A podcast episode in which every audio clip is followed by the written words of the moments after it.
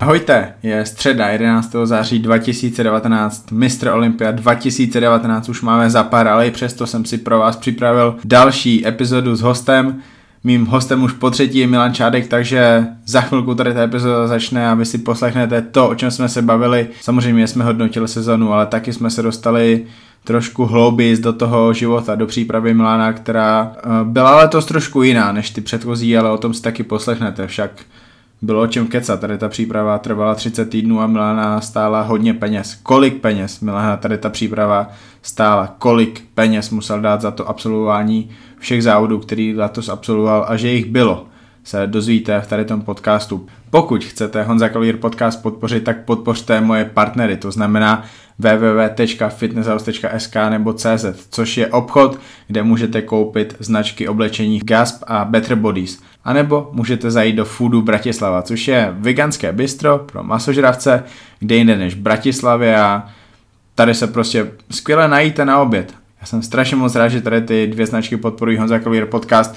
Podcasty můžete poslouchat na Spotify, na Apple Podcast, Podcast Edit, na Stitcheru a taky pro lidi, kteří nechtějí poslouchat někde venku, kteří si chtějí pustit tady tu epizodu třeba když budou snídat k obědu, k večeři, když budou něco vařit nebo vysávat nahlas z reproduktorů na počítači, tak si můžete pustit Honza Kavalír podcast taky na YouTube. Všude mě naleznete jako Honza Kavalír podcast. Já budu moc rád, když tady ty moje epizody nazdílíte u sebe na sociálních sítích, ať už na Facebooku YouTube podcast, nebo u sebe na Instagram stories, kde můžete šerovat, když máte swipe up, tak ten YouTube podcast, anebo uh, úplně v pohodě. Ten Spotify link, který hodíte přes sdílet, kliknete na Instagram stories a tady ten odkaz tam bude. Tak jo, moje dnešní povídání, už třetí povídání Honza Kavír podcast s Milanem Šátkem, začíná právě teď. Ahojte, zdravím vás všechny, tady to je jubilejní třetí epizoda s Milanem Šátkem, nahráváme, jak jsme teďka vypočítali, po každý půl roku a hlavně teda s Milanem nahrávám po roce, po roce po té první epizodě, kterou jsme spolu nahráli a odstartovali jsme s ní Honza Kalír podcast. Miláne, vzpomínáš rok zpátky? Ovečky? Ty jo, vzpomínám, no, vzpomínám si, bylo to, bylo to hezké, no a tady ovečky teďka už vidíme jenom na mých obrázkách s rodinou, co tady mám. a jsme zase, ale druhý jsme dělali v Praze, ne? Druhý jsme dělali v Praze, první, první u vás ve Zlíně. Moc krásný to tam máte, moc krásný. Jo, děkuju, takže do třetice všeho dobrého tady v Praze a trojka je zajímavé číslo, tak uvidíme, co z toho dneska bude. Doufám, že to nebude pro vás eh, nudné, že už nejste alergičtí na můj hlas. Tak pojďme do toho. Zajímavý rok, co? Zajímavý rok. Uh, hele, já bych to řekl, že byl hrozně intenzivní ten rok, Aha. protože uh, já jsem loni říkal, že si dám pauzu a tento rok chci závodit nejvíc, jak to půjde. Mm-hmm. A myslím si, že jsem závodil víc, než jsem vůbec předpokládal. Protože... Asi než jsi chtěl? I než jsem chtěl, no, protože já jsem teda ze začátku si říkal, že bych se rád dostal někde kolem toho top 5 letos na těch dobrých soutěžích. Abych udělal samozřejmě ten progres z Loňská, kdy jsem byl šestý a sedmý, tak letos jsem se chtěl pohybovat do těch top 5. To se podařilo, ale musím říct, že tam byla komplikace. Asi sedm týdnů před, před New Yorkem jsem se zranil a už to chvilku vypadalo, že vlastně ani nebudu soutěžit, protože jsem, jsem seděl fakt u doktora měl jsem skoro, skoro slzy v očích, protože jsem eh, měl velké svalové zranění a říkal jsem si, jo, no tak teďka jsem chtěl kupovat letenky do New Yorku a musím počkat a uvidím, co z toho bude. No ale nakonec na poslední chvíli jsme ty letenky koupili a, a docela se, bych řekl, zadařilo i na té první soutěži. Kdy se ti to stalo a kdo u toho byl? Hele, stalo se mi to, bylo to sedm týdnů před New Yorkem, eh, cvičili jsme dřepy a musím říct, že asi problém byl v tom, nebo takhle, osm týdnů před soutěží jsem si natrhl při výpadech vzad aduktor, mm-hmm. Ale tak nějak jsem měl pocit, že zvládnu jako cvičit, tak jsme o týden později cvičili čelní dřepy, navrhl jsem, že půjdeme čelní dřepy, cítil jsem se dobře, říkám, ale necítím u toho ten aduktor, když budu mít ten víc u sebe, mohlo by to být v pohodě. Tak jsme dřepovali asi ve třetí sérii ze 140 kg, asi při sedmém nebo při osmém opakování, vrchní, ve vrchní části jsem ucítil docela ostré, ostré zatáhnutí vlastně ve vnější části kvadricepsu, No a, a byl průser na světě, no. Natrhl jsem si vlastně vnější část kvadráku a čekal jsem, čekal jsem, co z toho bude, jak rychle se to zahojí, no. Děkujeme za kulisu tvému kávovaru. jo, to bylo dramatické. Tím, že máme takový mikrofon, jaký máme, tím, že byly slyšet ovečky ve Zlíně, tak i teďka bude slyšet kávovar. Mě to vůbec nevadí, jestli to vadí vám, tak, tak pa. Kávovar už se vypl, už to bude dobré. Tak, už to s námi není. Um, no, bylo to to nejhorší, co se ti kdy stalo během přípravy? Už během té ostré přípravy na soutěž, když jsi věděl, že máš nějaký, nějaký plán před sebou? Když na něm tak přemýšlím, tak uh, asi, asi ano, no, protože ta příprava byla dobře rozjetá a tady toto bylo opravdu hodně brzo, sedm týdnů takhle. Už jsem, říkám, už jsem chtěl kupovat letenky a najednou jsem prostě je nekupoval, protože jsem nevěděl, jestli vůbec budu schopný trénovat a co dál bude.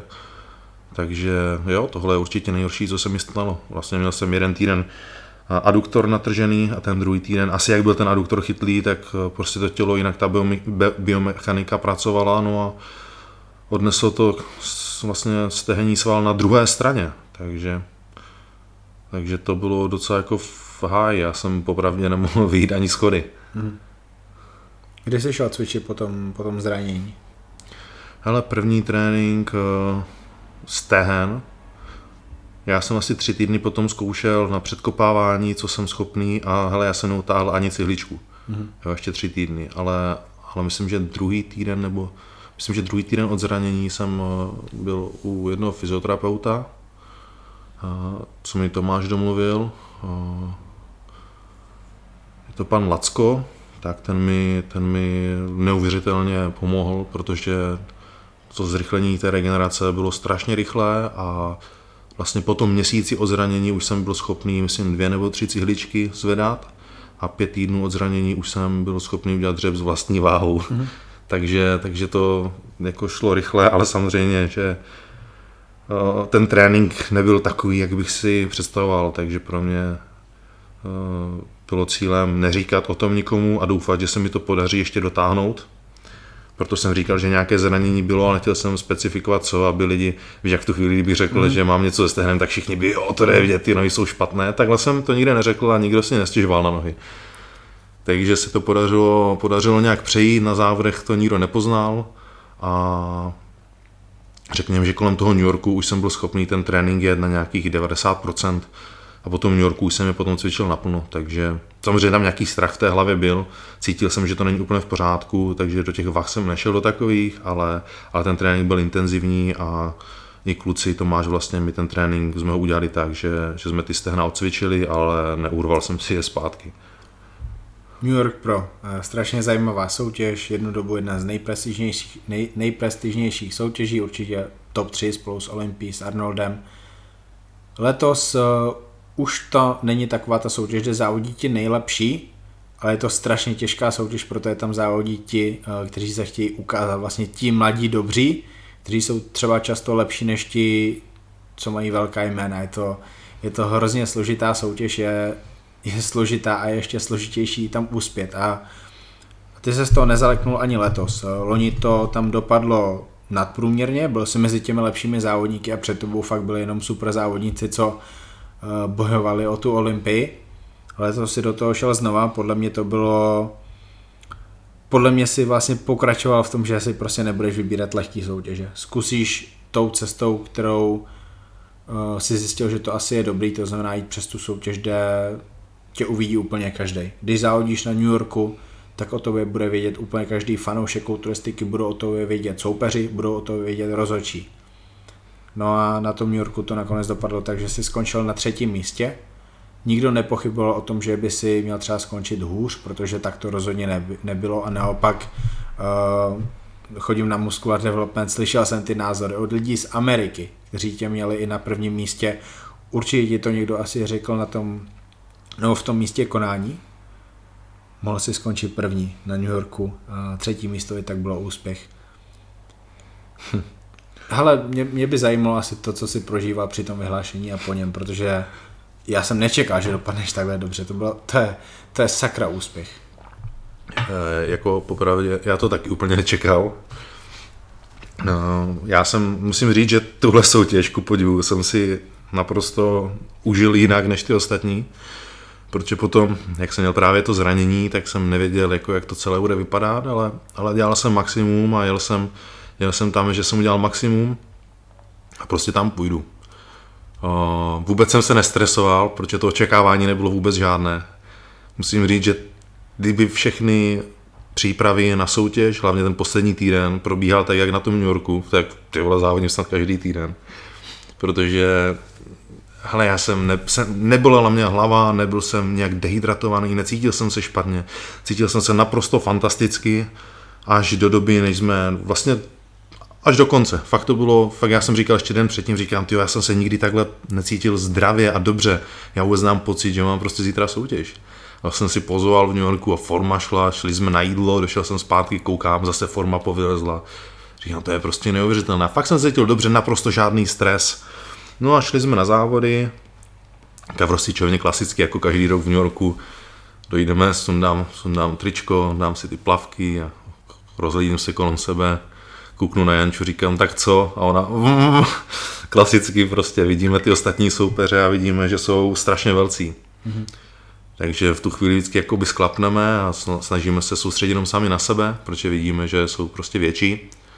No a pak vyjdu na pódium, pozujeme a na nás první vyvolávání. Říkám, ale paráda, tyjo, super.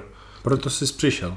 Ano, to, to byl ten cíl a jsem rád, že se mi právě podařilo. Tak já jsem měl hroznou radost toho prvního vyvolávání, že vím, že jsem že jsem se dostal do toho top 5 a prostě měl jsem strašnou radost a teďka jsme slezli z pódia a bylo pauza před finále, jdeme na jídlo, do, kam, kde jsme to byli, v Cheesecake Factory. Mm-hmm. A já říkám, tyjo, no to vypadalo, kdyby mě stavili na čtvrté místo. A Janča, hele tyjo, jako vypadalo to jako dobře. Říkám, ukaž mi fotky, teď koukám na ty fotky, říkám, to není možné, tyjo, já, jako, kdyby to bylo čtvrté, jak je to paráda, ale klidně bych se viděl výš podle fotek, jako, mm-hmm říkám, jako nechci znít na, jako blbě, ale říkám si, ale kdybych byl i první, druhý, třetí, ale čtvrtý jako je super, tak doufám, že to udržíme to čtvrté.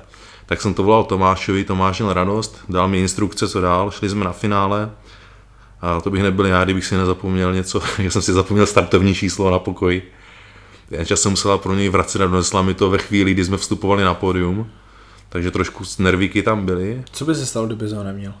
Ale asi bych se omluvil a dali by mi nějaké provizorní, ale už mám pocit, že bych vypadal jako neprofesionálně, mm-hmm. víš, neměl bych za sebe dobrý pocit a nechtěl jsem, aby to takhle bylo znát, takže Janče to naštěstí vyřešila.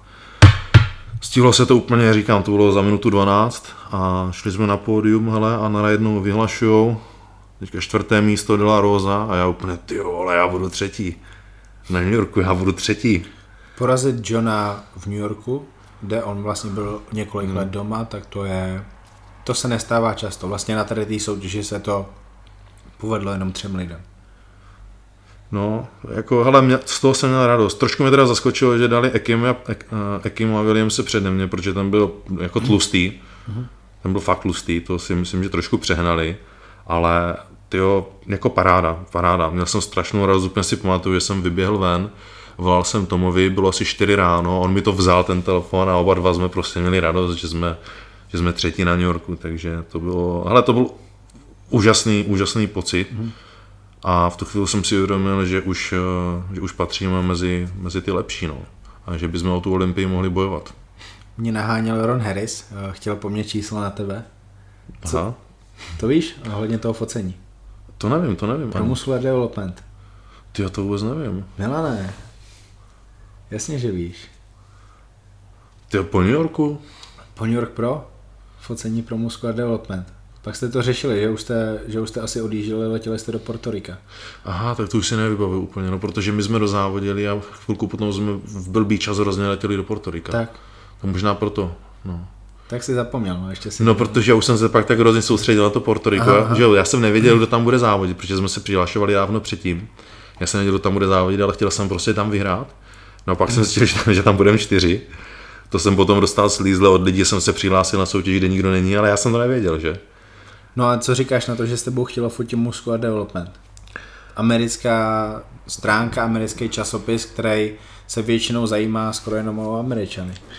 Uh, ale je to, musím říct, že je to zajímavé takhle obecně sledovat jako ty reakce těch lidí, jak toho muscular development, tak tak eh, těch kluků kolem, eh, řekněme, hnedka po závodech, tam byl Flex, tak no Flex vlastně odjel na finále, ale ten mi teda volal hned hned následující den, byl tam Jose Raymond, Chrise Esita jsem potkal a všichni tihle za mnou přišli a chválili mě a, a říkali, že jsem mohl být první. Jo, což jako jsem si říkal, jako my se známe takhle od vidění, nebo třeba s Chrisem se známe od vidění, s Kosem se známe dobře, tak od Koseho, že jo, je to pěkné slyšet, ale když za mnou přijde Esito jen tak, prostě mě sdělí, že mě měl na prvním, tak mi to přijde jako docela, docela hezké. Ty jsi přesně ten typ kulturisty, který ho má asi to jakoby hrozně moc rád. Připravenost, detaily, objemy, to je to vedlejší, to vždycky může přijít, ale teďka to vypadá tak, jak by mělo. No a to si vážím, protože já, já ho uznávám, Vesítám, vlastně já poslouchám jejich Heavy Muscle Radio s Palumbem, myslím si, že oba dva mě dobře registrují poslední dobou, takže mám pocit, že jsem mezi ně kdyby pro, proklouzl mezi tady tyto sledované kulturisty a že v Americe už prostě o mě ví, že se mnou počítají, takže z toho mám právě velkou radost, že ta odezva těch lidí a těch médií tam takhle je. Za to samozřejmě vděčím z velké části tobě, že jsi mě tam pomohl takhle mezi ně vtlačit a oni už teďka mě díky tomu registrují, toho si taky vážím, to ti děkuju. Jsem rád, že to tak je, protože by to tak mělo být. Nejenom ano. ty, ale o víc lidí by měli vědět a jsem rád, že o nějakých ví. Ano, no je důležité, když právě takhle o tom ví, když ti někdo takhle pomůže, tak je to, je to opravdu velká pomoc, protože uh, vidím, jak je to důležité a zároveň i ten New York si vybírám i ze strategických důvodů, protože je to sice těžká soutěž, kde je těžké uspět, ale zároveň je tam spoustu těch médií, třeba v, Port, v Portoriku, v Portugalsku, tam téměř, hele, já jsem doteď téměř neviděl fotky z Portugalska, teď jsem našel nějakých šest fotek, asi dva měsíce po závodech. Zatímco v New Yorku ty fotky jsou okamžitě, jsou videa, New York je hrozně sledovaný a, a prostě se to pořád omílá, probírají to v podcastech, v různých videích to hodnotí, dokonce někdo tam vydal, vydal video, kde hodnotil, kde srovnával mě s, s, s, s Ekimem. Super. Jo, doslova dával fotky tak a vysvětloval, proč jako že nechápe, jak to takhle mohlo dopadnout, takže vidím, že oni se o to zajímají o ten New York a pro mě je to hrozně důležitá soutěž, i když je těžká, tak na ní chci chodit každý rok. Je tam Steve Weinberger, který si mě možná pamatuje tady z Evels, kde mě doslova nechal vytrápit na pódiu, ale, ale nevzdal jsem se a myslím si, že od té doby si mě pamatuje. Takže pro mě ten New York je, je taková srdcová soutěž. Uh, nikdy jsem teda z New Yorku neviděl z toho města nic, vždycky od závodíme letíme na další. A ta soutěž mě baví, je pro mě hrozně důležitá a jsem rád, že ti lidi takhle mě registrují. Dokonce Steve, Steve za mnou přišel po závodech, nebo přišel, já jsem se tam motal s, s Raymondem, jsme dělali rozhovor pak odcházím a právě jsem potkal Steva Weinbergera a, a říkám mu, že mu děkuju za soutěž a jako co bych mohl zlepšit. A on říká, stejně jak loni, nic, dělej to, co děláš. Jo, takže to prostě potěší, když to takhle od něho slyšíš. A on říká mi víceméně každý rok to samé, když tam jsem. Já se připoju, dělej, co děláš, nedávej žádnou objemovku, ale tak to ty víš. No, teď se budeme snažit trošku přibrat.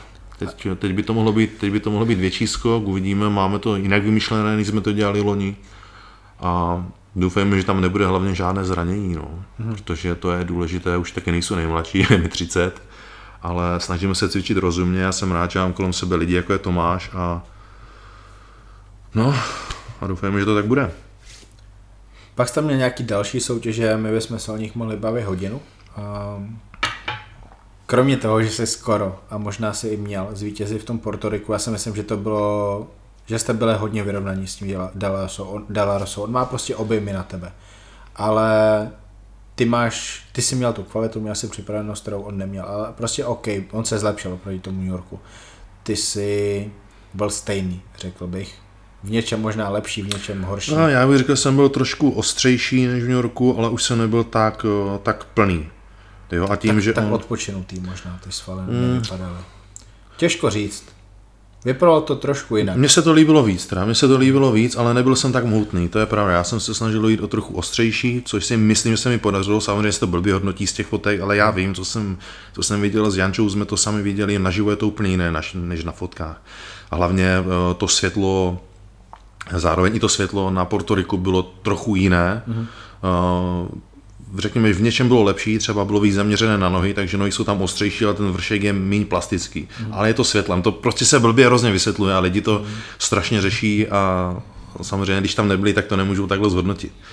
Ale dívej, s tím výsledkem jsem smířený, neberu to nějak negativně, samozřejmě vyhrát jsem chtěl, ale ano, John se zlepšil, stáhnul formu a myslím si, já jsem to viděl moc krát ty fotky, protože i ty videa, protože že jo, mi to nedalo spát ze začátku, ne, že bych z toho byl špatný, ale chtěl jsem prostě vidět, jako to tak mělo být a musím říct, ale jednou, jednou jsem si řekl, OK, dopadlo to, jak to mělo dopadnout, ale nezlobil bych se, kdyby to bylo naopak, po druhé zase, hele, myslím že jsem Hele, kdyby hodil mincí a dopadlo to tak nebo tak, neřeknu ani půl slova, takže pro mě to uzavřené, ta soutěž dopadla dobře, vypadal jsem dobře a sice mi unikla, unikla mi kvalifikace a spoustu peněz, ale, ale za to jsem si užil to Porto Rico třeba neuvěřitelně, to musím říct, že tohle místo, uh, to místo, ta lokace pro mě je jedna z naprosto nejzajímavějších, na kterých jsem kdy byl.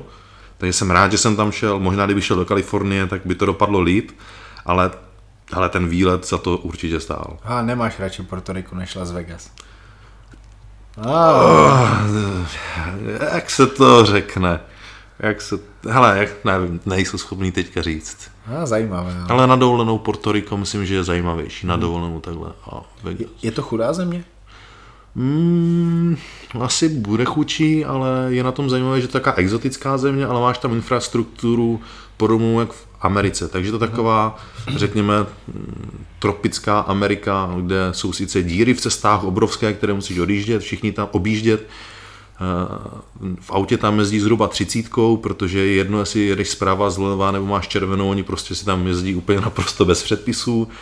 První, první den jsem to byl strašně nasraný, protože jsem nechápal, proč tyjo, to tak je, ale pak jsem pochopil, že to mají úplně uprdele, nikdo na nikoho netroubí, všichni se tak prostě nějak jezdí, jestli tam červená nic nejde, tak si prostě rozjedou, jakož jak co, o co jde. Takže tam jako na druhou stranu jsem se trošku vyklidnil a užil jsem si takové té, takové té tropické pohody. Porto Rico každoročně decimují hurikány. Ty vole, no. Bylo to tam poznat? Bylo, ale bylo to poznat. My ze začátku, když jsme tam dojeli, tak jsme měli strach z toho místa, kde to jsme, protože tam všude byly uh, nějaké ploty, nahoře ostnaté dráty, zamřížované, říkáme, to je nějaká špatná čtvrť. A pak si říkám, ty tady jsou ty hurikány, takže jak lidi prostě vyklidí ty domy, tak aby je nerabovali, tak chápu vlastně už proč to je. No a ve výsledku jsem zjistil, že to je právě z toho důvodu. Protože když se od, odjedeš někam jinam nebo na jiný ostrov, tak aby ti lidi nevyrabovali, to tam mají celé zamřížované a je to prostě opevněné. Ale není to, že by tam byla taková kriminalita, ale protože prostě vždycky se najde někdo, kdo rabuje. Mm-hmm. Takže z začátku to působilo, zároveň když jsme přijeli na nějaké lokality, kde byly zajímavé pláže, tak viděl, že jsou už někde ještě ty palmy pomlát, po, polámané a hele, jde to poznat, no. Teď se bojím, co bude tam po tomto hurikánu, po Dorianovi. No, ten naštěstí nějakým způsobem minul tu Floridu, nebo nebylo to tak zlý, jak, jak čekali, takže dobrý, dobrý pro ně. No já jsem teďka viděl nějaké záběry, vlastně my se Štefanem jsme se seznámili vlastně s jeho přítelkyní a teďka sleduje Instagram, na tom dává záběry a pff, tyjo, vypadá to tam hmm. drasticky, fakt ti ukážu. No. no, ty se nahrával, jsem chtěl říct podcast, video s Standou Pasekou na YouTube. Řešili jste tam Anglii a Portugalsko? Je, já upřímně si úplně neuvědomuji, kolik jsme toho řešili, protože to asi bylo hodinu a půl a jak jsme se rozvykládám, hmm. tak neslyší já se myšlenkama všude možně skáču. Portugalsko jste asi určitě řešili? Myslím si, že jsme řešili, myslím si, že jsme se k tomu nějak dostali, no. To, no. to teď řešilo víc lidí, to Portugalsko. Anglii jsem řešil já v tom, v tom mém podcastu, Portugalsko vlastně taky, v Anglii jsem byl, v Portugalsku ne. Ty si oba podcasty moje poslouchal tady těch soutěží? A jasně, jasně poslouchal. Chtěl bys si něco dodat k tady těm soutěžím? No já bych řekl, že Anglie byla ještě zlatá, zlatá soutěž proti Portugalsku.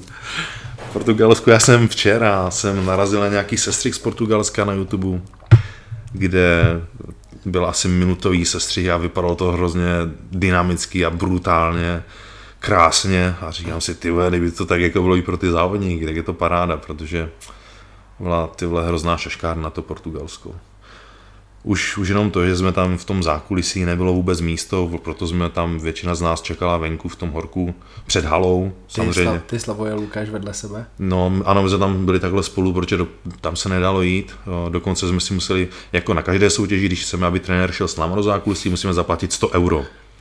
Jo, 100 euro poplatek, aby mohl jít. Takhle je to na každé soutěži. Jenom představ si, že jsem si to zaplatil, ale vlastně Janča ani dovnitř nešla, protože tam, tam nemělo smysl jít, takže jsem byl na straně, jsem zaplatil zbytečně 100 euro, čekáme venku, nehledě na to, že eh, na každé soutěži pro nás profíky eh, je zařízená zdarma nejen barva, ale i ta finální úprava, že nám dají olejček A tady ti lidi, jelikož jsme byli úplně na konci té soutěže a bylo tam obrovské spoždění, ale úplně neskutečné, jsme závodili jsme někdy večer. Kolik hodin jste měli závodit? Hele, jsme měli snad závodit ve tři a závodili jsme asi v devět. Uh-huh. No a ty lidi samozřejmě z té barvy, že jsou tam, já nevím, do, do pěti nebo do šesti a tak odešli ano a měli jsme jít na, na závody a nikdo nás neměl kdo na třetím olejčkem. Prostě tam nikdo nebyl, tak všichni jako kde jsou, oni, no, oni už tím to skončilo. Wow. Takže Janča vytáhla náš olejček, natřela mě a teďka na nás koukal že jo, Lukáš, Ian, jako jestli nemůže Janča, tak Janča šla a všechny je tam vlastně natřela mým olejčkem, takže kluci, dlužíte mi ještě pár euro za službu. Ne, ale bylo to, bylo to fakt špatně zorganizované, no. Jaký to je být profíkem a závodit na tady těch soutěžích? Tím myslím Anglie a Portugalsko. Anglie, Portugalsko. No je to blbé, protože tam se opravdu necítíš jako profík. Jakmile se dostaneš do profi, tak najednou máš pocit, že, nebo na těch soutěžích eh, v Americe a podobně máš pocit, že už eh, jako něco znamená, že už je, to není taková ta amatéřina jak předtím, ale dojdeš tam, máš tam svoji vlastní pump up room, to třeba i v Anglii jsme měli, že jo? měli jsme prostě svoji pump up room, starají se tam o nás, máme prezentaci jindy než všichni ostatní, je to rychlejší, nemusíme tam čekat pět hodin na nějakou prezentaci. Což třeba v Portugalsku, tyjo, jsme, ta prezentace trvala asi dvě hodiny, bylo to naprostý, ale byl, já jsem měl pocit, že prostě to dělají poprvé, tu soutěž. To bylo opravdu, opravdu zlé zorganizované, strašné prodlevy. Takže já jako profík se na všech soutěžích, kromě těchto, řekněme, teda v Anglii nebyla tak špatná. Jo, tam dokonce, když jsme měli na pódium, tak jsme šli snad v dobu, kdy to mělo být. Mm-hmm. To bylo v pořádku, rozhodování nebylo, nebylo zas tak špatné. A... Tam vlastně jenom toho slavuje, no. Ano, ale bylo tam pár, pár jako takových nějakých přehmatů, ale řekněme nic dramatického. Mm-hmm. Zatímco v tom Portugalsku to rozhodování bylo úplně špatně, organizace byla celá špatně, soutěž byla, tyjo, teď jsem, teď jsem se díval i na vlastně vyvolávání. V prvním vyvolávání byl Christian Vága, je to kluk, který skončil na desátém místě. A byl v prvním vyvolávání. To mhm. ani vlastně neodpovídá nějakým, řekněme, pravidlům. Takže bylo to celé nějak úplně špatně. Nehledě na to, že nás vytáhli na pódium na tom točícím se podnose, nebo nevím, jak to říct, což vypadalo zajímavě. A potom měl vlastně individuální posing, to znamená, že nás tam bylo asi 23. První šel, měl minutu a půl posing, pak druhý. Normálně stojíme všichni v zákulisí, vytáhnou toho prvního a mezi tím všichni se mm. rozcvičují, aby vypadali dobře, byli napumpovaní. No, to jsme celou dobu dělali, jenomže pak tam stojíš, já jsem byl, já nevím, asi 18. Hmm. a čekám tam přes 20-25 minut, než vlastně odpozuje těch 10 přede mnou, ale stojím na pódiu, musím víceméně nějak vypadat, ale nemůžu pumpovat. Jo, takže na nás tam jdu a pozuju, necítím svaly, protože už jsem splasklý, jsem vychladlý, takže, hele, tak pojďme dál, bylo to, bylo to špatné. Pojďme k něčemu pozitivnějšímu. Pro mě, pro mě to teda znamení toho, že v Evropě je lepší nesoutěžit protože to rozhodování, víš, každý mi řekne, ale závod v Evropě je to, je to prostě ušetříš peníze, není to tak drahé jak v Americe. Ano, ušetřím peníze, není to tak drahé, ale ve výsledku já jedu někam, kde nevyhraju žádné prize money a nedostanu žád, skoro žádné body. Pro mě je lepší letět do Ameriky, utratit za to ranec, ale vyhrát něco zpátky a zároveň dostat body do žebříčku. A, za, a navíc vidíš něco zajímavého. Ne, že by Portugalsko nebylo zajímavé, bylo, ale... Já jsem tě volal po Portugalsku, viď? Určitě. Jsem nevěděl, co ti mám říct. Prostě jsem ti jenom chtěl říct, že, že na tebe myslím, že, že co se stalo a jak se ty cítíš, jsem chtěl vědět, ta otázka, jak se cítíš. Jo, ono, ono spoustu lidí mi psalo, ať se nehroutím, slova tak. Já jsem se nehroutil, já jsem prostě, já jsem stál na pódiu, věděl jsem, že mám super formu, že to je dobrý a říkám si, OK, budu do třetího místa. Tak teďka bylo první volávání, říkám, co je? teď druhé vyvolávání, říkám, ale možná jsem tak dobrý, že mě pak vyvolají s těma prvníma třema. No pak jsem šel do třetího vyvolávání s těma nejhoršíma říkám, no tak to je v prdeli. Tak jsem říkal, to není možné, to je prostě, no a už jsem věděl, že je ta soutěž špatně. Jo, tak jsem to přestal řešit, říkám, dobrý, zkušenost, zažil jsem tohle už v Kuwaitu, teď jsem to zažil znova, stane se, prostě to, jednou se to prostě nepodaří, špatná soutěž, špatná organizace, nikdy nevíš dopředu, takže jsem nějak se z toho nehroutil, říkám, dobrý, tak v tom případě jdeme dál. Jdeme dál, bohužel mi chybí body, tohle mi teda podělalo celou rozjetou dobře sezónu a, a viděl jsem, že poslední soutěž Tampa a tam buď to bude divoké a musím vyhrát, anebo to prostě nevíde. V tu chvíli ještě se nevědělo, jestli pojede Dexter, Dexter taky trošku překazil ty plány, ale... Ty se vlastně rozhodl hnedka po Portugalsku, že ano. kupuješ letenky. Ano, ještě ten večer jsem je kupoval. A v tu chvíli to vypadalo tak, že tam bude závodit uh, Luke Sendau, o tom, ano. co vlastně vědělo, ten v podstatě musel, aby si pohlídal tu Olympii, protože věděl, že, že je tam sakra problém.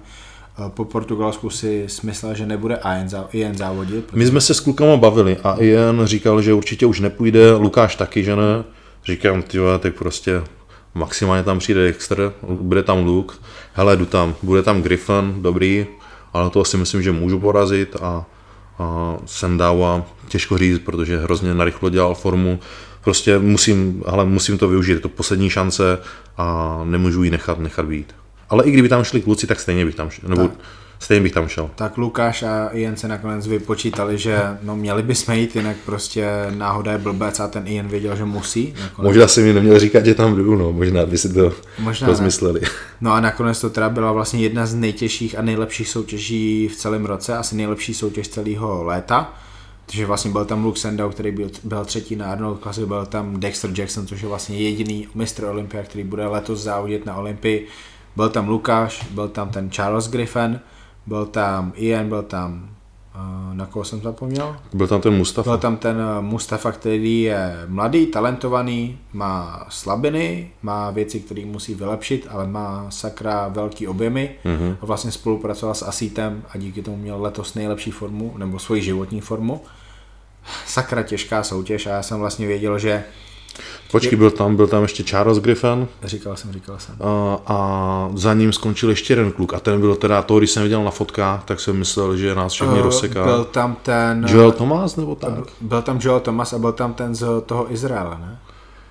To se nevím. Nebo ten byl v Portugalsku? To si... ten... Ale ten Joel Thomas, ten byl osmý a to, tyjo, když jsem viděl na fotkách, Jo, to bylo neuvěřitelné. Ale pak, když teda byl na podu mezi náma, tak už to nebylo ono. On sám vypadá líp, no. no. A vlastně jakoby že jsem něco věděl. Uh, bylo jasný, že ty nejsi favoritem, bylo jasný, že to budeš mít sakra těžký. Ta, ta tvoje šance na to kvalifikovat se byla sakra malá, ale to je úplně všechno jedno, protože ta šance tam byla a ty si prostě viděl, že ji nesmíš propásnout.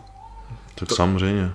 To je, tohle to není, není sranda, že se někdo chce nominovat na, na Čechy, na republiku, půjde Diamond Cup, tady, tady prostě jde o Olympii a a to je něco, kam se 99,9% kulturistů nikdy nedostane, protože prostě nejsou tak dobrý a ty si letos byl tak dobrý, že si měl tu šanci bojovat do poslední chvíle. A ani si vlastně nemusel vyhrát, kdyby si skončil druhý a staly by se určitý věci, tak taky jdeš na to Olympii. Hmm. Možná je třetí místo a staly by se určitý věci. Um, jak, jak jsi zvěřil? No, věřil jsem si. Já jsem prostě šel tam s tím, že udělám maximum. Byla to pátá soutěž, už to byla strašně dlouhá sezóna, ale věděl jsem, že prostě tam musím jít udělat maximum a budu čekat, co se stane. Jo, nebylo to o tom, že prostě jsem tam šel a udělal jsem maximum. A tak, abych, abych nemohl litovat. Kamarád se mě ptal, dneska zrovna jsme spolu cvičili a říkal, hele, kdyby se mohl vrátit, co bys udělal jinak v téhle přípravě? Říkám, ale vůbec nic, já jsem udělal maximum, co jsem mohl. No, že já ne, ne, ne, nemohl bys třeba jako víc jíst, nebo méně trénovat, nebo víc trénovat, říkám, ale já určitě jsem neudělal nic špatně, vím, že jsem udělal maximum, ničeho nelitu a všechno, co jsem udělal, bylo super. I to, že jsem šel do té tampy, tak zpětně prostě bych tam šel znova, protože myslím si teda, že jsem měl být jo, ať to dobrý, každý bude říkat, jo, zase se vytahuje. Myslím, že jsem měl být třeba třetí, čtvrtý, ale ono by to ve výsledku nic nezměnilo. Mm-hmm. A i kdybych se kvalifikoval v té tampě, tak nakonec jsem byl rád, že jsem se nekvalifikoval. Eh, je to možná teď divné slyšet, ale když jsme dosoutěžili a vrácha na mě koukal a říkal, ty, ty máš takovou smůlu prostě vždycky, že se ti něco takhle říkám, hele, smůlu, kdybych se teďka kvalifikoval, tak nevím, jak těch dalších šest týdnů, už šestou soutěž, bych udělal tak, abych se na té olympii cítil dobře. Jo, byla ta dlouhá sezóna, a samozřejmě, že bych tam šel, udělal bych maximum, ale nevím, jestli bych se potom cítil dobře s tím výsledkem, protože byl jsem rád, že jsem na páté soutěži dokázal vypadat takhle. Myslím si, že jsem se nezhoršoval, ale, ale myslím si, že těch dalších šest týdnů už by bylo pro to tělo, ne pro mě, ale pro to tělo moc. Jo, já psychicky jsem to zvládal dobře, ale už jsem byl fakt unavený a už cítím, že to tělo jako taky jíždí moc posledního. Takže nakonec jsem rád, že všechno dopadlo, jak dopadlo. Vím, že na to mám kvalifikovat se na Olympii, vím, že to bude cíl pro příští rok. A nelituju ničeho, co se stalo. Jediné, čeho možná lituju, že na, nebyli lepší rozhodčí v Portugalsku, to, to se mohlo celé změnit. A nemusel jsem jet na Tampu, ale, ale bylo to, jak to bylo, jel jsem do Tampy, tam jsem se prezentoval dobře, porazil jsem nějaké dobré jména, stál jsem s Dextrem na pódiu a kluci vypadali taky výborně, musím teda říct, že Ian, tyjo, Ian, No takhle, třetí se nemohl být, mohl jsem být čtvrtý, čtvrtý nebo pátý, Ten protože ty vole, Ian vypadal výborně. Hele, Sendau vypadal, Dexter, ten, to jsem nechápal, jo, to bylo hmm. fakt jako... Dexter vypadal líp než za poslední tři roky možná. Hele, a hlavně Dexter, já ti řeknu, co bylo třeba pro mě zajímavé, my normálně jsme si dali olejček, OK, hmm. jdeme se rozcvičovat, ale Dexter v rozcvičovně se nerozcvičoval, oni kolem něho stáli a furt ho olejovali, sundávali barvu a furt olejovali a úplně, bylo kolem něho tři ženské a furt ho olejovali. Já říkám, co dělají, to je před, přeolejovaný. A pak ho trochu stáli a zase olejovali. A když se i podíváš na fotky, tak on tam svítí. Podívej se, on prostě se leskne úplně jinak než ostatní. Jo, klidně si projdi zpátky fotky a uvidíš, že on má jiný, jiný, jiný lesk než my. Nebo jinak lesklý než všichni. On se leskne úplně jinak. Ale je pravda, že měl na to formu, aby byl takhle, takhle naolejovaný. Zkusíš Takže... si o tom něco zjistit? Eh, já si myslím, že když máš, když máš takhle dobrou tu formu, tak prostě ti ten lesk neoblíží. Uh-huh. Jo, podle mě, když si lehce potáhlý, tak pak vypadáš tlustě, když uh-huh. jsi přeolejovaný, ale na něm, na něm to fakt vyniklo ty svaly uh-huh. jako zajímavé. Klidně se na to podívejte, že tam svítí jinak než ostatní, bylo to zajímavé. No, Luxendau byl teda dobrým soupeřem pro něho, ale prostě nemyslím si, že úplně na to měl. Sice lidi tam trochu bučeli při, při vyhlášení, ale ale podle mě to dopadlo tak, jak mělo a Ian, ty vole, ten tam to došel jako hmm. brutální. No. Ta první trojka byla, si myslím, jako fakt jako mazec. Hmm. Fakt mazec. Ty nejseš kulturista, který tady to dělá kvůli tomu, abys to užil, aby měl fotky na Instagram, aby... aby... Ale já se taky užívám, tak trochu. Ale aby... Ale není to priorita. Ne, ne, tak jako lidi, prostě tohle to už není sranda a taky to stojí sakra velký peníze i na to se tě zeptám, protože ne, neptal bych se normálně a ty si něco dával na studii, kolik stála ta letošní sezóna. Ale tady to soutěžení prostě pro tebe má nějaký smysl, takže ty nebudeš ten, kdo se bude někde litovat, kdo prostě bude říkat, jak tady to je tvrdý a bla bla bla. Ty to psychicky zvládáš dobře, ale ta letošní sezóna pro tebe byla extrémní fyzicky, takže to, to když se tě někdo ptal, jestli by si mohl jíst méně jídla, no to, to už to, to vůbec ne. To, toho hmm. jídla možná bylo méně, než bylo potřeba. Jak těžký to bylo fyzicky? No, fyzicky, hele, asi to bylo těžké, ale já jsem v hlavě měl nastavené to, že hm, prostě jsem to měl srovnané v hlavě. Jel jsem maximálně, jak to šlo, byl jsem rád, že jsme rozchodili, hele, já jsem byl strašně rád, že jsme rozchodili to zranění. To musím říct, že pro mě bylo asi psychicky největší vzpruha, co byla, protože to mě úplně nejvíc nakoupilo před New Yorkem, kdy jsem mohl začít aspoň trochu trénovat tak jsem měl z toho radost a viděl jsem naraz, že Antoine Vailant že si urval, urval biceps. Mimochodem, kvalifikoval by se letos Antoine na Olympii? No. Těžko říct, on nebyl na, na těch prknech, ale...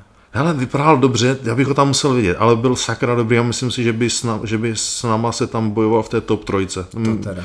Možná, že kdyby s náma jako pokračoval dál, že by na tu Olympii šel. Myslím si, že jo, byl fakt dobrý. To... Byl fakt dobrý a fandil jsem mu, protože já ho mám rád, eh, hlavně z toho důvodu, co jsem slyšel jeho příběh, jak hmm. spadl do, do drog a tady do těchto hmm. věcí. Tak ne, že bych to obdivoval, ale obdivoval jsem to, že se z toho dokázal dostat zpátky. Jo, že mu evidentně narostlo sebevědomí, brada nahoře, ale dostal, dostal jako těžkou ránu a z ní se dostal zpátky hmm. a tohle na něm obdivuju a přiznává to a ví to a to se mi na něm líbí. Hmm. Takže myslím si, že by to padlo dobře, ale to, že jsem viděl, že se mu stalo to zranění, mě ho bylo, mě ho bylo kurva hrozně líto. Jo, úplně mi bylo líto, že tam nemohl s náma být, protože jsem přesně věděl, jak on se cítí. Mě to stalo chvíli předtím, ne tak velké zranění, hmm. ale řekněme dost podobné. A to mě, vždycky, když jsem šel na trénink a říkám si, ty když už nemůžeš, buď rád, ty že můžeš ten trénink odmakat, že ti může být blbě, že padneš na konci na zem a bude ti být srdce, bude ti na zvracení a, a buď rád, že se tady tohle může stát, protože přesně vím, jaké to je.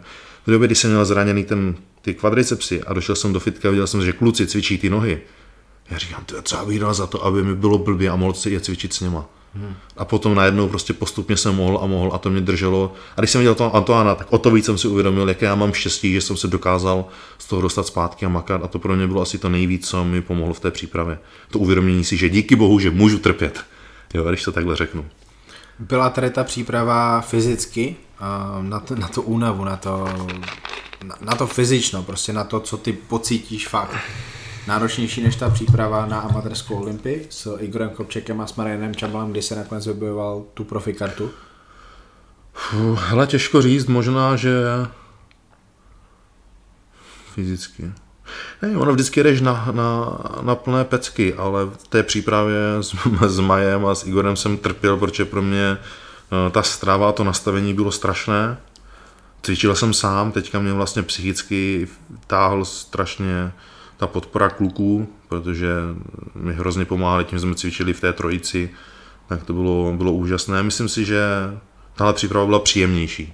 Mm-hmm. Jo, že jsem za sebou měl ten tým a jeli jsme jako tým a prostě došli jsme a všichni jsme se cítili úplně hrozně unavení a přesto jsme šli na ten trénink a hecovali jsme se a makali jsme a kluci mě opravdu moc stáli a ta příprava byla, byla příjemnější. Nevím, jestli byla jako fyzicky méně náročná, to asi ne, vždycky jdeš naplno. A řekněme, že nebyla nepříjemná. Nebyla nepříjemná a teďka jsem si to užíval a mám pocit, že jak jsem v tom profi a už teďka bojuju potom i dál, když jsem byl po tom New Yorku hlavně, tak jsem věděl, že patřím mezi ty nejlepší a užíval jsem si ten pocit, že můžu jako fakt jako makat a že to má smysl hlavně. Mm. Já už si připadá, že jako kurva teďka patří mezi nějakých 20-30 nejlepších kulturistů, ty vole zaber, protože teď prostě tam vozíš prize money z těch, z těch závodů, lidi o tobě ví, když na letišti, lidi se s tebou fotí, teďka taky vidíš, potkali jsme se někde v nákupáku a hnedka někdo přijde, už se cítíš jako, už se cítíš dobře, už je to takové jako, ty vole, už asi něco znamená, jo, je to takový dobrý sebe zadosti učinění, víš, že Měl, se to takhle. Měl jsi někdy v přípravě takovou podporu od lidí okolo sebe jako letos? Že prostě s tebou fakt lidi trénovali, šli s tebou a, a cítil jsi, že, že prostě je to týmový sport? Tak nějak.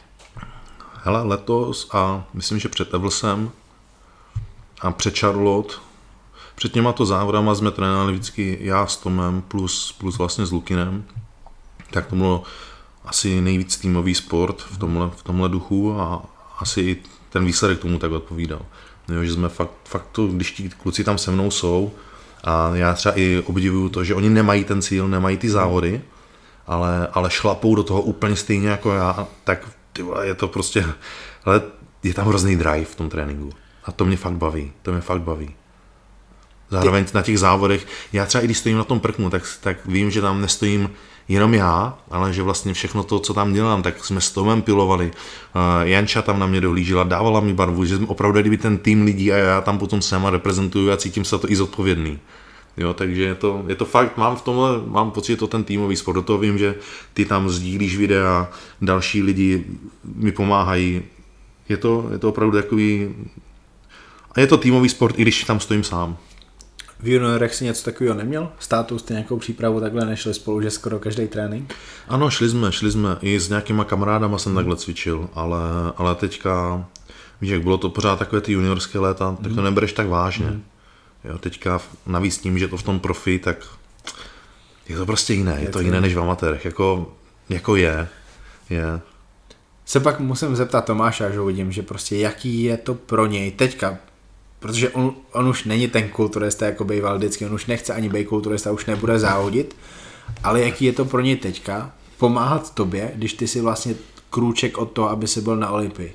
Jestli, jestli to je pro něj motivace, nebo je to pro něj uh, zodpovědnost, jestli je to pro něj práce, že vlastně pomáhá svýmu svěřencovi, jak to on bere, protože to, to musí být taky strašně zajímavý pohled.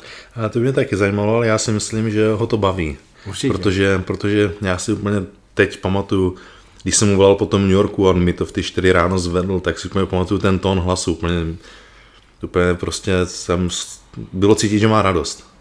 Jo, takže proto, to mě třeba hrozně těší, že já bych třeba se chtěl tomu hrozně nějak revanžovat za to všechno, co pro mě dělá, já bych mu chtěl něco, já nevím, pořídit, nebo co mě nějak odvděčit, ale pořád nevím jak, jak chceš takovému člověkovi, hmm. jo, něco a doufám, že aspoň ty výsledky a to, co, co vlastně děláme společně, že, že mu to tu radost dělá, protože mám pocit, že jo, mám pocit, že to tak nějak prožívá, protože on je pořád srdcem, srdcem i tělem eh, kulturista a, a možná, že tím, že už on není na tom pódiu, tak, tak prostě o to, o to víc prožívá se mnou a zároveň s ostatníma, protože nebyl jsem tam jenom já, byl tam i Slavoj.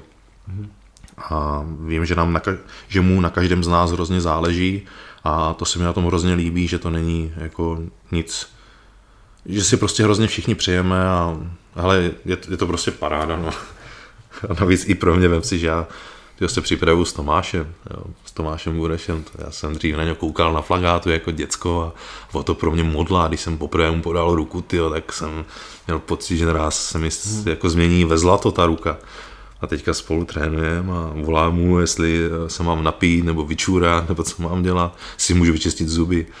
Takže je to, ale je to super. Pořád je to pro ten burák, co, co byl sedm let zpátky. Ale je, je. Pořád je to pro mě přesně tak. Burák, Tomáš Bureš a mám k němu obrovský respekt. A třeba i proto mě hrozně vadí, když někdo v komentářích tyjo, mu píše, no a co burák, jo? protože víš, jak lidi ho neznají hmm. osobně, ale nazývají ho jak kdyby, jak, jak kdyby bez respektu. Hmm. Jo, když někdo řekne burák, tak jako je to, pro, to, podle mě si to může dovolit člověk říct, kdo ho zná osobně, kdo s ním takhle mluvil.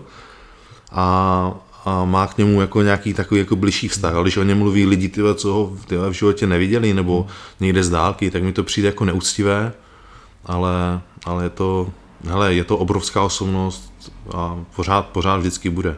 Jo, ať, ať si budeme blízcí jakkoliv, vždycky hmm. k němu budu zhlížet, tak jak je to prostě pro mě takový český Arnold. Teď řešíme jakoby celkem příjemné věci, prostě to, že jeden z nejlepších kulturistů na světě a kousek od Olympia a, a trénuji s Burákem a dneska se s tebou někdo prostě zase vodil v obchodním centru, ale ta realita letos byla taková, že ty si dal za tady ty soutěže, za těch pět soutěží, celkem dost peněz. I přesto, že tam byly nějaký prize money, tak bylo to sakra náročný. Um, hmm. ty, jsi, ty vlastně hodili ten příspěvek na stories. Jaký to bylo, když jsi viděl tady ty čísla?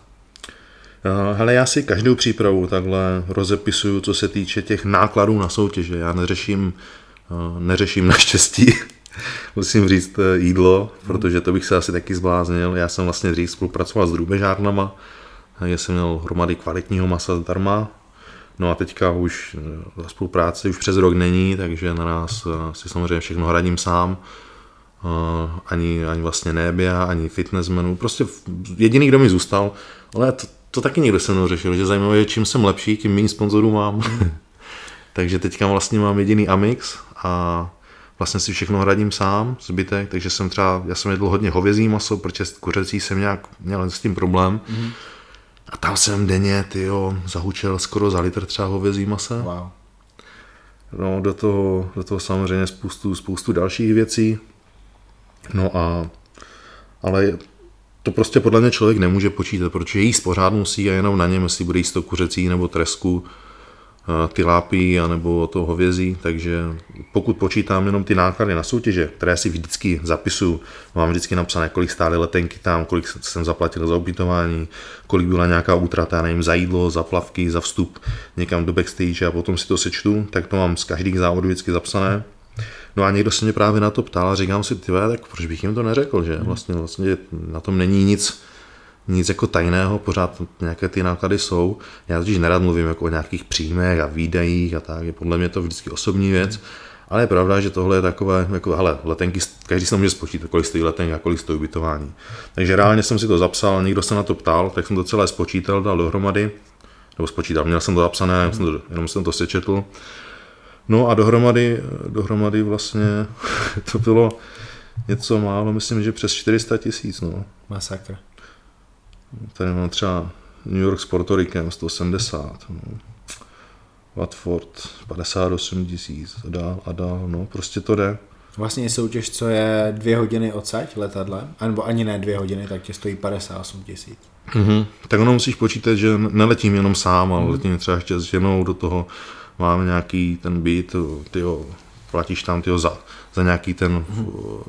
doletěl jsem v nějaký blbý čas, takže jsem ne, nezdil, že jo, samozřejmě jsem odvoděný, tak, tak jsem místo toho, abych jel nějakým vlakem, tak jsem si vzal Uber mm-hmm. a to teda byla třeba strašná raketa. Mm-hmm. Jo, pak tam platíš vstup do toho backstage, Uh, nějaké jídlo, musíš nakupovat ty potraviny čerstvé, tak jdeš a koupíš prostě kvalitní hovězí. No a to strašně naskáče. No. Mm. Takže ano, i když tady letíš prostě někam do Londýna, kde ty letenky ve výsledku jíru pro všechny, ještě jsme tam brali kluka, řekněme za nějakých 14-15 eh, tisíc, mm-hmm. tak, eh, tak to potom naskáče dál. No.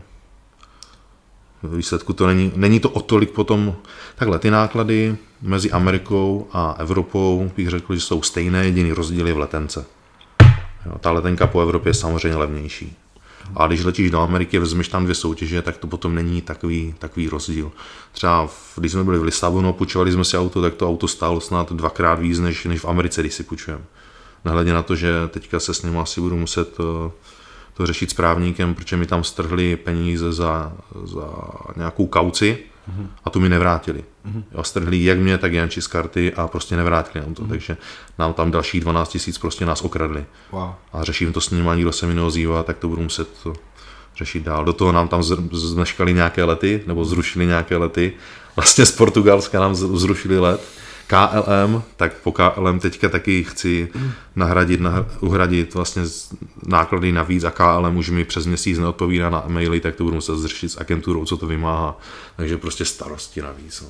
A dohodneme se, že do Portugalska už nejedeš, pokud to budou organizovat tady ty lidi. Já do Portugalska pojedu, ale ne na závody. Dobře. Portugalsko bylo pěkné, ale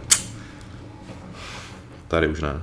Takže je to nějakých 400 tisíc za jednu soutěžní sezonu. A... a zase byla dlouhá, je pravda, že byla dlouhá. Normálně, byla dlouhá. normálně lidi nechodí pět závodů, ani já bych to už nikomu nedoporučil. Jasně.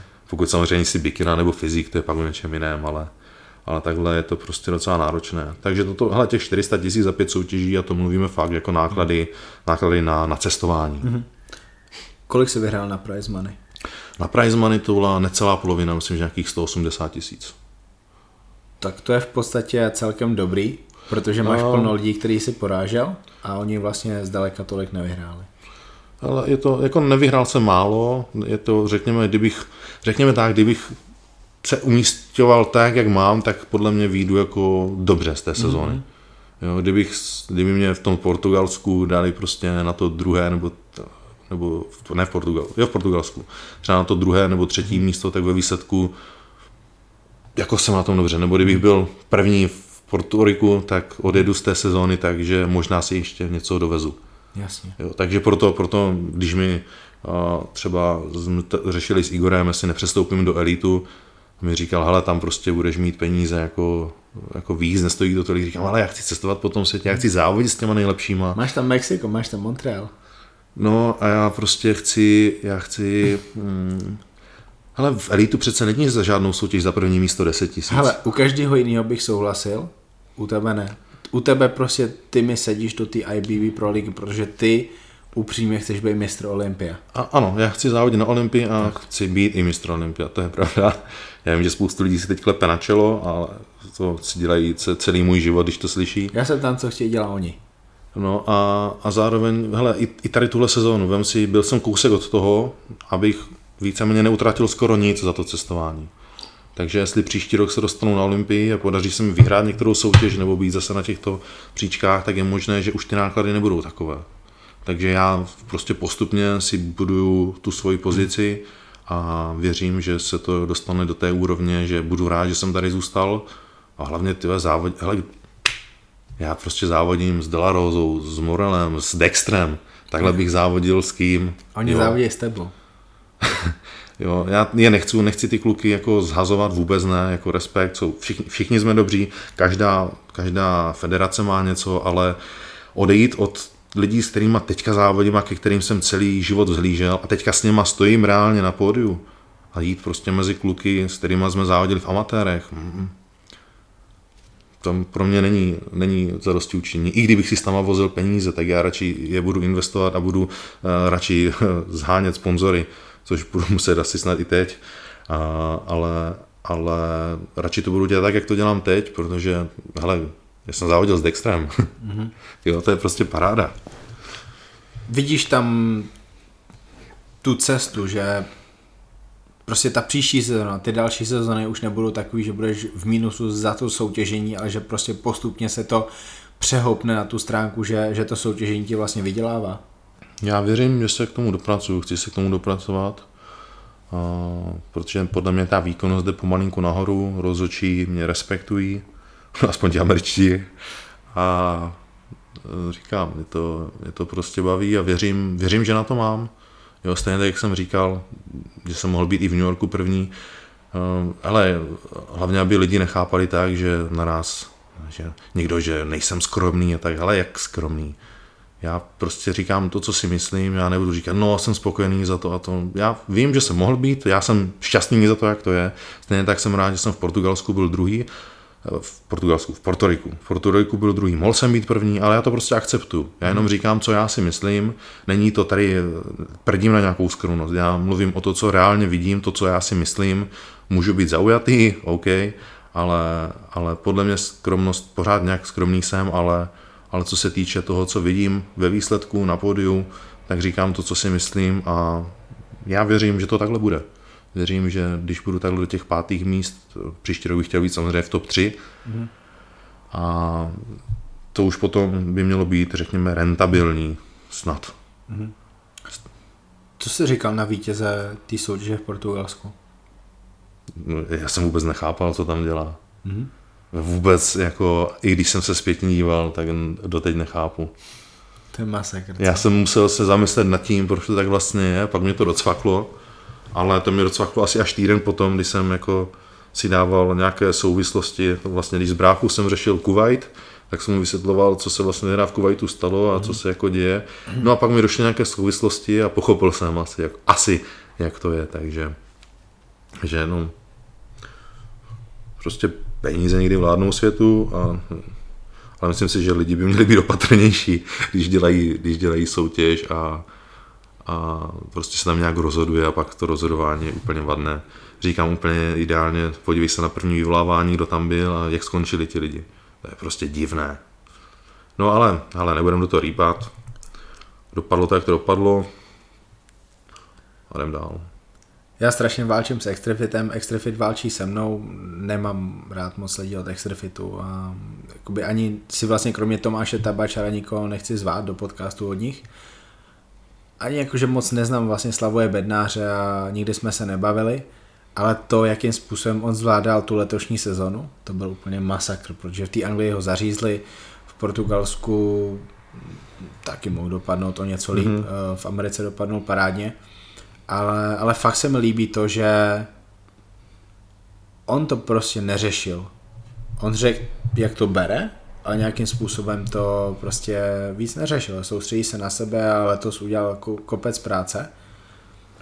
Ty se letos seznámil nějak víc s tím Slavojem?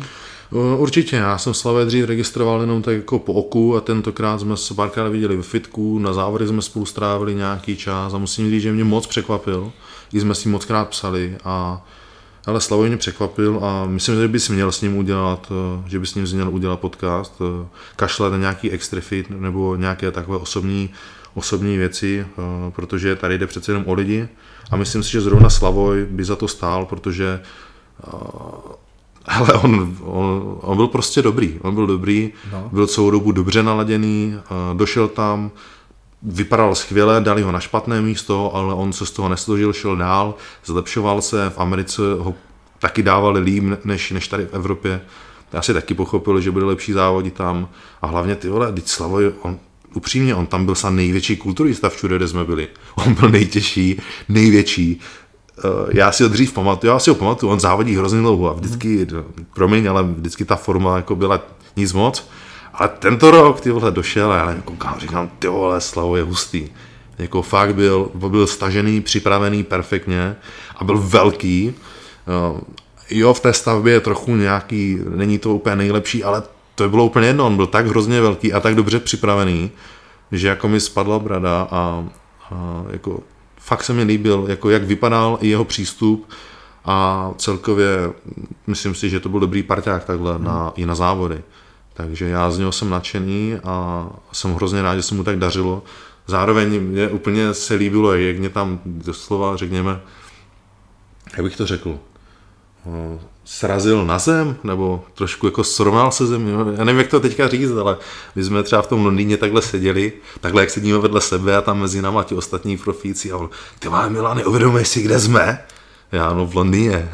On, no ale podívej kolem, říkám, no co, Dáša, a co? On, no právě. A já, ty vole, máš pravdu vlastně. Hmm. Víš, že jako pro mě, jak už jsem tam díl, tak pro mě je to jako normální. Volá mi Flex, tak si kecáme a on úplně víc z toho nadšený, říkám, ty máš pravdu, měl bych si to víc užívat hmm. a víc si tady tohoto vážit a nebýt tak, když to řeknu, nevím, bych trošku spíčovatelý možná, A to se mi právě na něm líbilo, víš, že on to úplně z toho měl ten zážitek. A tak říkám, ty máš pravdu, no, ty užijeme, užijeme si to. Takže jsem viděl, že on to prostě si takhle užívá, že po těch letech se dostal do takovéto špičky a tam, kde já jsem to bral jako, že OK, normálka, tak mi vlastně znovu připomněl, ty vole, uvědom si, kde jsme. A právě tady je potřeba si uvědomit, jak je vlastně Slavoj dobrý. Mm. To, že, hele, to, že skončil na nějakém prostě tam 8., 9., 10., 11. místě je úplně jedno. On fakt byl dobrý, závodil mezi nejlepšíma a není o nic, o nic horší než kdokoliv jiný, nebo než já, než to, že jsem skončil před ním je úplně jedno. Prostě je to, je to špička, je v naší, naší eh, zemi společně vlastně s Lukášem, Sladilem patříme mezi nejlepší a Slavoj jednoznačně se vůbec nestrácel. Mm. Byl prostě neskutečný a nevím, já nedokážu popsat, já jsem z něho nadšený prostě mm. letos. Fakt jako, fakt jako Slavo, jestli to posloucháš Slavoj, tak dobrá práce. Na něm bylo strašně moc vidět, jak i fanoušek je právě tím, jak to užíval. A... Mm-hmm.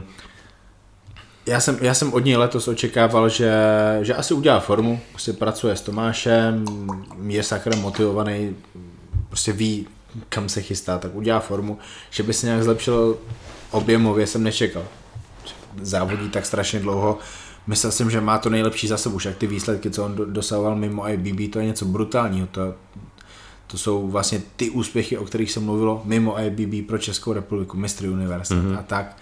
A říkal jsem si, a jestli bude průměrný, super, prostě jestli bude končit v půlce startovního pole, tak to je paráda, on je přece ten kulturista, který už se asi nemusí zlepšovat. No a přišel, byl fakt obrovský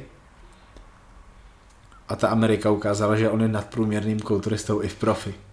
Hele je a byl mnohem lepší než kdy jindy. Tak. A to je právě to, co říká, že se zlepšil, byl, byl nejen větší, ale je, hele, on podle mě dřív nikdy nebyl ve formě, vždycky měl na sobě nějakou vodu a tak. A teďka fakt došel, a tomu není co vytknout. Jako Aha. udělal neuvěřitelný kus práce. Hm, taky bych si přál udělat takový pokro, progres jako on. Ty, kdyby si měl záda jako on, tak možná se na té Olympii. To, to bylo brutální.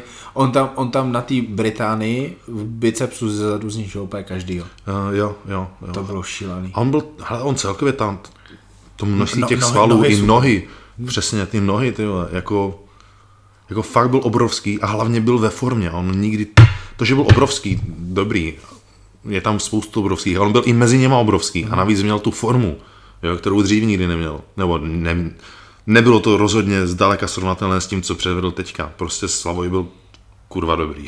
On je prostě rozdíl mít dobrou formu, je rozdíl mít super formu a pak je rozdíl mít formu, která nemůže být lepší. Prostě Lukáš osladil, to my známe, když má fakt brutální formu. A pak jakmile nemá jednou tady tu formu, tak na něj koukáme, že, že co se stalo. Hmm. A on má přitom pořád super formu. Ano. Jenom nemá tu formu, jo, jakou, jakou je proslavený. To prostě taky to, to jakou formu si měl v, eh, v Tampě a jakou jsem měl podle mě v New Yorku, to jsou, to jsou prostě to jsou formy, se kterou když kdokoliv přijde na soutěž, tak může být spokojený a asi uspěje. Tak by to mělo vypadat. No, to, takže Slavoj, ale já být tebou, tak s tím Slavoj udělám, udělám podcast, protože už jenom ze zvědavosti, protože o něm závodí x roků. Hmm. Podle mě spoustu, ano, spoustu lidí o něm o, ví, ale spoustu lidí o, ho úplně neregistruje, protože byl v jiné federaci hmm. a teďka došel a ukázal, že ty vole mezi těma nejlepšíma patří mezi, mezi ty lepší. Hmm. Jo, a myslím si, že tohle podle mě půjde dál, protože byl to jeho první rok a jakmile budou rozočí víc znát a, a bude stát častěji vedle těchto kluků, tak si myslím, že se bude posouvat dopředu. Takže já se na to těším. Příští rok bychom se měli se Slavem vlastně potkat zase společně v New Yorku, měl by tam být i Pavel Beran, takže by to mohlo být velmi zajímavé závody vlastně pro, pro Čechy. Viděl jsem nějaký pozování Slavoje s Tomášem. V podstatě, když Slavoj pozoval sám, tak, tak pouštěl to břicho, jakmile mu Tomáš prostě důrazně ukázal, že stáhně to, stáhně to, tak to břicho tam v podstatě vůbec nebylo. Mm-hmm. Pas byl mnohem uší. Na těch soutěžích se mu to tak nedařilo. A já si myslím, že pokud ten posing natrénuje, tak to břicho ani nemusí být taková slabina v těch bočních pózách a u nějakých předních póz, kde to byla ta slabina teďka. A pokud tady to zlepší, tak jakože já vůbec nevím, jak dobrý on může být. Protože co mu v takovém případě chybí? No vůbec nic. Uh-huh. Bude to zajímavý a vlastně ty Lukáše na Olympii, bude tam Slavoj, bude tam Pavel Beran. ještě nemůžeme přeskakovat do roku 2020, protože nás čeká ta Olympia, kde bude Lukáš, ale ten rok 2020 bude sakra zajímavý a je super, že vás je tam tolik. Protože dlouhou dobu to takhle nebylo. A když tak, tak, by, tak tam byl sám Lukáš, nebo vůbec někdo, Dalibor Háj, který vlastně do profi šel taky už vlastně v době, kdy už měl tu kariéru za sebou. Tomáš v tom podcastu se mnou mluvil, že on už do profi neměl takovou motivaci mm. jako dřív a bylo to jiný. A teďka jste tam vlastně čtyři sakra motivovaní, Lukáš má velkou motivaci stát se kulturistou, který je v top ten. Ty se postupně chceš vypracovat v kulturistu, který bude na Olympii, dostane se úplně mezi ty nejlepší, chceš být mistr Olympia. Já, já to rád zmiňuji, mě to líbí, to, že tomu nevěřím, tak je super, protože pokud se ti to povede, tak prostě Hele, mě to jedno, lidi od jak živa nevěřili ani to, že vyhrajou republiku, že dojdu do profi, prostě nevěřili, mě to motivuje možná. Tak, a je to úplně jedno, protože jediný, o, o čem to je, že ty to chceš dokázat a věříš tomu a uděláš proto eh, během těch let hrozně moc. Eh, Pavel Beran, lidi o něm říkají, že je největší talent v české kulturistice za poslední roky. Určitě má, má věci, které z něj dělají hodně perspektivního kulturistu a vlastně ten New York Pro to pro něj bude velká zkouška. Tam fakt může ukázat, jak je dobrý už teďka, anebo co mu chybí, protože on se tam změří s úplně každým. Budou tam ti nejlepší, budou tam ti, co jsou pod těma nejlepšíma, budou tam zlí kulturisti. A tam se ukáže, jak na tom je. No a Slavoj, člověk, který i v jeho věku miluje takhle kulturistiku a má takovou motivaci, tak on se může pořád zlepšovat. Bude to zajímavý. Máš už ty plány pro ten rok 2020, kromě toho New Yorku? Začneš už před ním, nebo budeš určitě začínat nejdřív na tom New Yorku? No, v případě bych šel, tam vlastně před New Yorkem není nic, tam jediné, co je, tak je uh, Arnold Classic, ten je na konci března a tam by mě museli pozvat, kdyby mě pozvali, tak bych to zvážil. Víš, jestli by si šel, zvažoval by si, víš, že by si nešel? Uh, Zvažoval bych to a jsem přikloněný tomu, že bych šel, protože vlastně tam ti zaplatí zase že jo, cestu, ubytování a hlavně je to druhá nejprestižnější soutěž. Mm-hmm. Takže bych tam chtěl jít a myslím si, že už budu uh, vlastně řekněme připravený líp než mm. objemově líp, než jsem byl na letošek, tak tam by to mohlo být, bych řekl už, jako by mohlo být lepší. A v případě, že ne, tak začnu zase klasickým New Yorkem a budu Nechtěl bych jít víc než tři soutěže, uvidíme, jak to dopadne, ale nechtěl bych jít víc než tři soutěže. Rád bych si dal New York, pravděpodobně Kalifornii, ta byla, ta byla vždycky super, je hnedka týden potom. A bych se rád podíval do, do Vancouveru, už jenom proto, že jsem viděl, jak to tam vypadá, když tam Vojta závodil z fotek a, a z videí, když mi ukazoval, a to je nádherné město, závody to budou asi taky pěkné. Není to teda žádná z těch soutěží, není nějak vyloženě jako lehká, tak, že by se tam dalo lehce vyhrát ale to není úplně mým cílem. Mým cílem je, abych eh, zároveň z toho něco viděl a závodil s těma nejlepšíma a porážel ty nejlepší. Pokud bude příští rok závod v Anglii, pokud bude příští rok závod v Portugalsku, ve Španělsku, před Olympií, během toho období, kdy bude vlastně ten New York až, až Vancouver, víš už teďka, že na tady ty závody nepůjdeš, nebo... Nepůjdu, no, nepůjdu.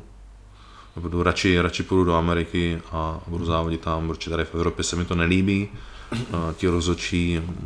Takhle, kdybych věděl, že tam bude Weinberger nebo Robin Chang, tak eh, dost, dost možná sem budu, mm-hmm. protože vím, že když tam budou oni, tak eh, to bude, eh, řekněme, férovější, mm-hmm. ale, ale jinak ne. Jinak. Já musím říct, že celou tu sezónu jsem si jako opravdu užil. Fakt mám pocit, že jsem teďka profesionální kulturista, že to stojí za to a, a i jak prostě reagují obecně ti lidi, řekněme třeba i, třeba zajímavé bylo sledovat i Jena Valeryho, nebo jak se vyslovuje to příjmení. Valier. Valier, jo, Valier. Ať mě zase nikdo neopravuje, ale klidně opravujte. Nejsem bezchybný, že? Tak eh, třeba zajímavé bylo, když, jsme, když jsem byl před New Yorkem a někde se objevily moje fotky na Facebooku, tak tam psal, jako, že ať vůbec, jestli lidi proberou, že do top 5 se tak malý nikdo nemůže dostat. Hmm. A potom jsme závodili spolu, vlastně v tom Portugalsku a pak v Tampě za mnou došel a říká, ale ty vole, tak konečně tě dali do prvního volávání, protože v té Tampě mohl být druhý. Hmm. V Tampě, proč v Portugalsku hmm. mohl být druhý. Jo, a začali jsme se bavit a docela jsme se zakecali. Možná, že tam hrál i roli taková scénka, my jsme v Portugalsku My jsme v Portugalsku měli půjčeného Fiata pětistovku, jestli víš, jak to vypadá. Strašně maličké auto. Úplně strašně, seděl jsem tam jsem já. se smál, když jsem to viděl na story. Jo. Šádek má My jsme to schválně půjčili, aby byla sranda. Tak jsem tam seděl já vedle Janča, no a jedeme z, to, z, z registrace, jako nám šel jen. Tak jsem přibrzdil, stáhl okýnko a anglicky mi říkám, ale já bych tě svezl, ale tady už pro tebe není místo, ne? Tak se podíval, začal se smát a pak už jsme se jako víc bavili, no. Angličtina už v pohodě?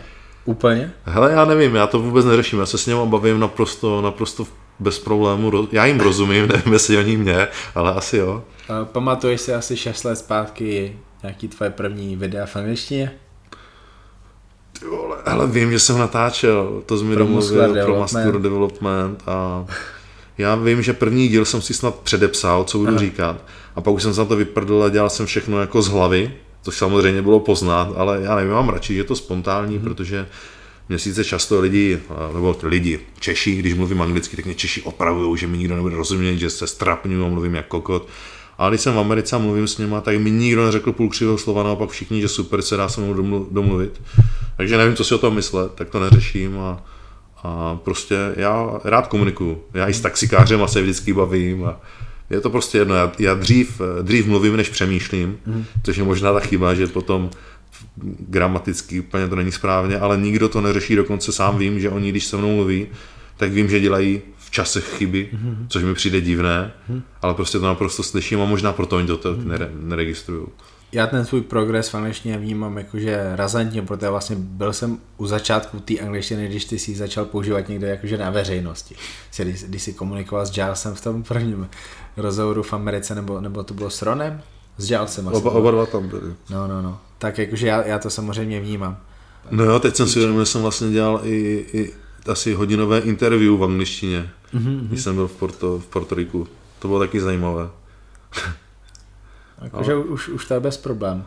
Jo, já někdy mám problém si třeba vzpomenout na nějaké slovíčko, ale, ale buď ho nějak okecám. Ne, nemám z toho vůbec strach a, a nikdo, nikdo z Ameriky jako to, nebo z těch jinak mluvících států to neřeší, to víceméně vždycky nějací Češi mě akorát drbou, ale to je klasika. Řešili jsme nějakým způsobem Open, ještě nahrajeme Open Olympii uh, preview, ale ty jakož toho bývalá 212 jako kulturista, který byl na Olympii ve 212, jak vnímáš 212 teďka, teďka v Česku a na Slovensku? Já vlastně už ani nepíšu články o 212, protože ty desítky přečtení, co to mělo, to kvůli tomu mi to nestojí. Podle mě se o to už vůbec nikdo nezajímá. A je to škoda. Hmm, ale škoda to je, protože já když jsem zavedl 212, tak jsem to vnímal podobně. Mě vždycky mrzelo, že vlastně 212 je úplně stejná kulturistika jako Open, jenom váhově omezená. Hmm. Ale dokonce jako ta parta těch lidí tam byla lepší, všichni byli, všichni byli připraveni, zatímco v Open se vždycky najde polovina, co je připravený a polovina, co ne. Takže mi přišla 212 jako větší dřina a hlavně ke konci ten stres toho stahování váhy a teď jsme si v Americe jsme si s Dixonem posílali, jak on leží ve vaně plné soli, aby stáhnul váhu. Víš, bylo to takové jako, bylo to takové jako husté tady v tomhle. Víš, že jsme to prostě všichni řešili, aby jsme se vešli, také napínavé, ale ta kulturistika byla, řekl bych, drsnější v té 212. To sta- hlídání si té hmotnosti, jo, abych se dostal do kategorie, to jsem umíral, to třeba teďka ty, co se týče té diety, tak je to o mnoho příjemnější. Tak já, mě vždycky mrzelo, že je braná jako míň, protože pro mě byla zajímavější, ale prostě to tak bohužel je, no. Prize money jsou tam menší. A úplně mě udivuje, když se mě lidi ptají, ano, a proč nejdi zpátky do 212, když se ti teď nedaří? Říkám, Zase byl ten dotaz. hele, moc krát byla. Di- A ještě napsali, když se ti teď nedaří. Říkám, ty vole, jak nedaří, ty vole. Teď já si myslím, že to nebylo vůbec špatné. Takže na to někdy jako koukám a říkám, tak buď jsem blbý, nebo no, jako nedaří, ty vole. No. Ono, víš, to lidi potom srovnávají, s, no to je jedno, to je jedno. Mě to, ale mrzí mě to, že ta kulturist, že ta 212 není tak braná.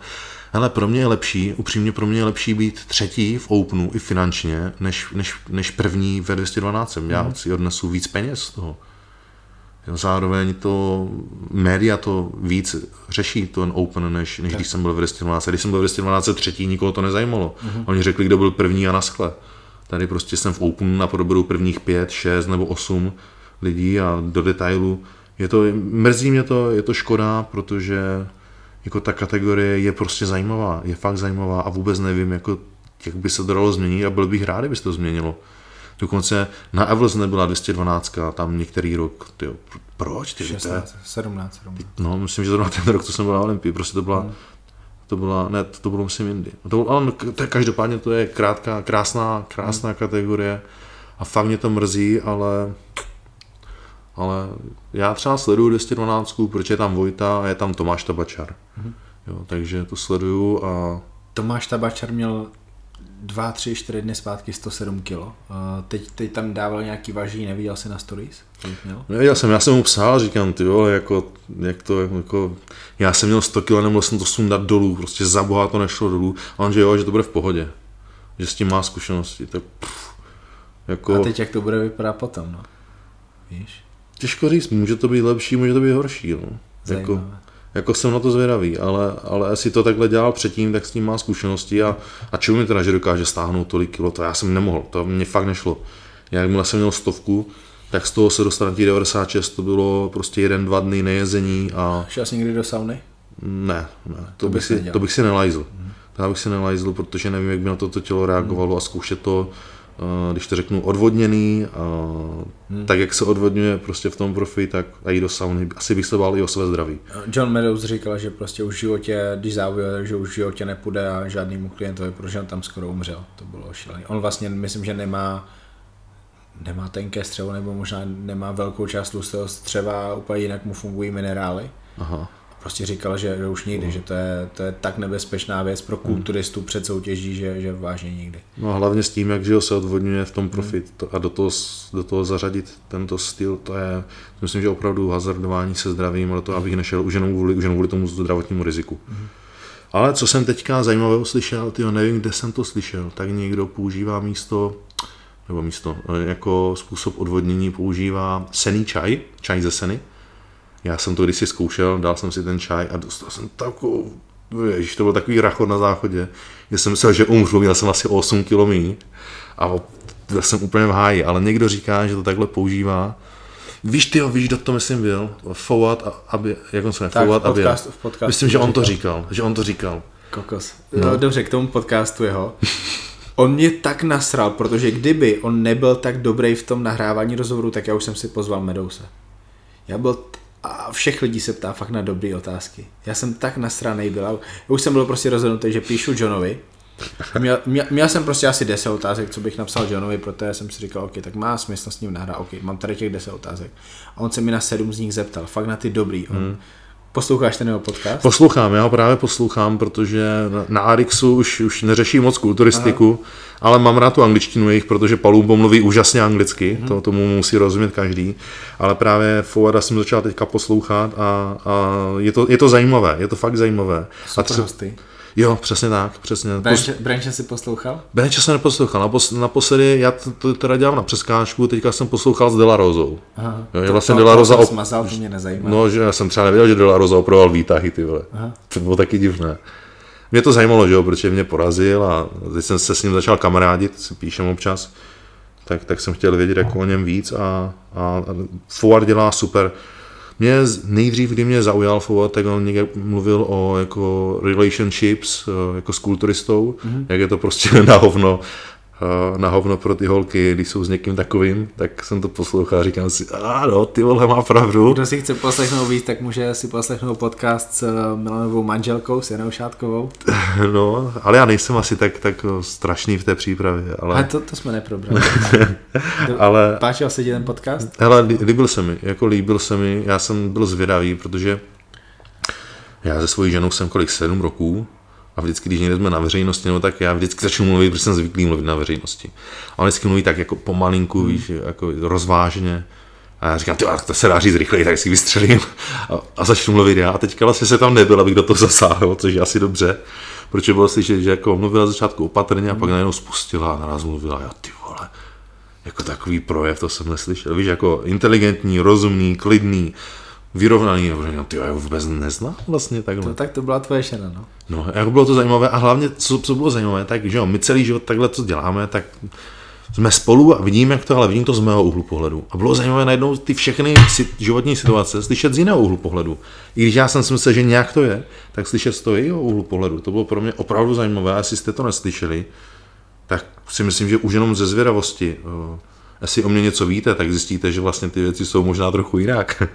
Tak je, je vlastně zajímavé takhle slyšet. Tyjo, fakt to bylo, pro mě to bylo nejzajímavější, co jsem kdy slyšel, protože možná i pro ty lidi to mohlo být zajímavé, protože slyšet o, o řekněme, o profesionálním kulturistovi, ale z očí někoho, kdo s ním celou dobu je a vidí to s jinýma očima, a říká věci, jo, já některé věci samozřejmě neřeknu, mm. protože nechci, aby to lidi slyšeli, tak ono o tom mluví, že to tak prostě je. Bylo to zajímavé pro mě. Strašně moc ho lekšerovalo tady ten podcast. Jo. Na, nadšený z toho. A byly pěkné? ne, to mám si srandu. To nevím, zdravím Maťu. Dělám si srandu. Uh, ještě k tomu Fuadovému podcastu, protože vážně, pokud aspoň trošku zvládáte angličtinu, Kanaděni mluví hodně pěkně, pokud máte rádi kulturistiku, tak si určitě stáhněte ten jeho podcast Real Bodybuilding se to jmenuje? Myslím, že tak nějak, myslím, tak že nějak. tak nějak. Já jsem nejdřív slyšel jeho, jeho, ty, jeho takové ty, jak začínal na YouTube, mm-hmm. ale teďka, teďka už je to už i na jiných platformách mm-hmm. a fakt je to, ty je to jako super, super. Tak pro mě ta Medousová, uh, Brandon Curry byla super epizoda, Brandon Curry, um, to je hodně zajímavý kulturista, tím, co vlastně on teďka musí obětovat kvůli tomu, že je v Kuwaitu, vlastně je tam skoro celý rok. Poslechnete si to tam? Upřímně to bych se posral. Tak. Já jsem to neslyšel, já jsem to neslyšel, ale v Kuwaitu jsem byl a promiň, že tě do toho skáču, ale když jsem byl v tom Kuwaitu, tak jsem si říkal, ty vole, tak jak jsem si dřív přál, aby mě sem pozvali, tak potom po těch dvou dnech, co jsem tam byl, tak jsem si říkal, hele, tohle musí zvládnout jenom, jenom někdo, kdo je fakt jako psychouš, protože být ty vole uprostřed pouště v, třípatrovém fitku, kde v každé kameře vidí, co děláš a máš tam všechno jídlo a všechny ženské chodí zahalené, takže se ani nepodíveš na hezkou holku a ve fitku máš jenom chlapy a nemáš tam rodinu. Ale mě by doslova mrdlo a jsem hrozně rád, že mě tam nikdy nepozvali. A kdyby pozvali, tak tam nejdu. Takže to si určitě poslechnu, když o tom mluvíš, protože to samotného by mě strašně zajímalo, protože vím, že on má rodinu, hmm. ale nevím, jak tohle má, je schopný. Má asi čtyři děti. No to, o, to, o to víc klobouk dolů a hlavně, že dokáže, ale nemá je tam sebou, když oni jsou v Americe. A klobouk dolů před jeho ženou, která ho tam v tom plně podporuje vlastně jeho manažerkou. Jo, no. Jako tak to fakt klobouk dolů a to si musím poslechnout sám. Tak, každý si to poslechněte. Uh, něco závěrem? Já nevím, těch závěrů, už to děláme po třetí. Dobře, tak pa. tak se mějte, ahoj. Tak to by byl konec té dnešní epizody mého povídání s Milanem Šátkem. Děkuji vám moc, že jste se doposlouchali až sem nakonec. Doufám, že tady ta epizoda, i když to už bylo vlastně to třetí povídání s Milanem Šátkem, přinesla zase něco nového, že jste se o Milanovi dozvěděli něco nového, že to, jak vás baví kulturistika, bude díky tady té epizodě ještě zase o něco hlubší. Milan Šádek byl znovu super hostem, probrali jsme věci, které jsou vlastně celkem osobní, ale Milan neměl problém o tom mluvit. Já jsem strašně moc rád, že jsem si s Milanem mohl i takhle on air popovídat o té letošní sezóně, která vážně byla strašně dlouhá, pro Milana byla hodně náročná fyzicky, jak jste se dozvěděli taky finančně.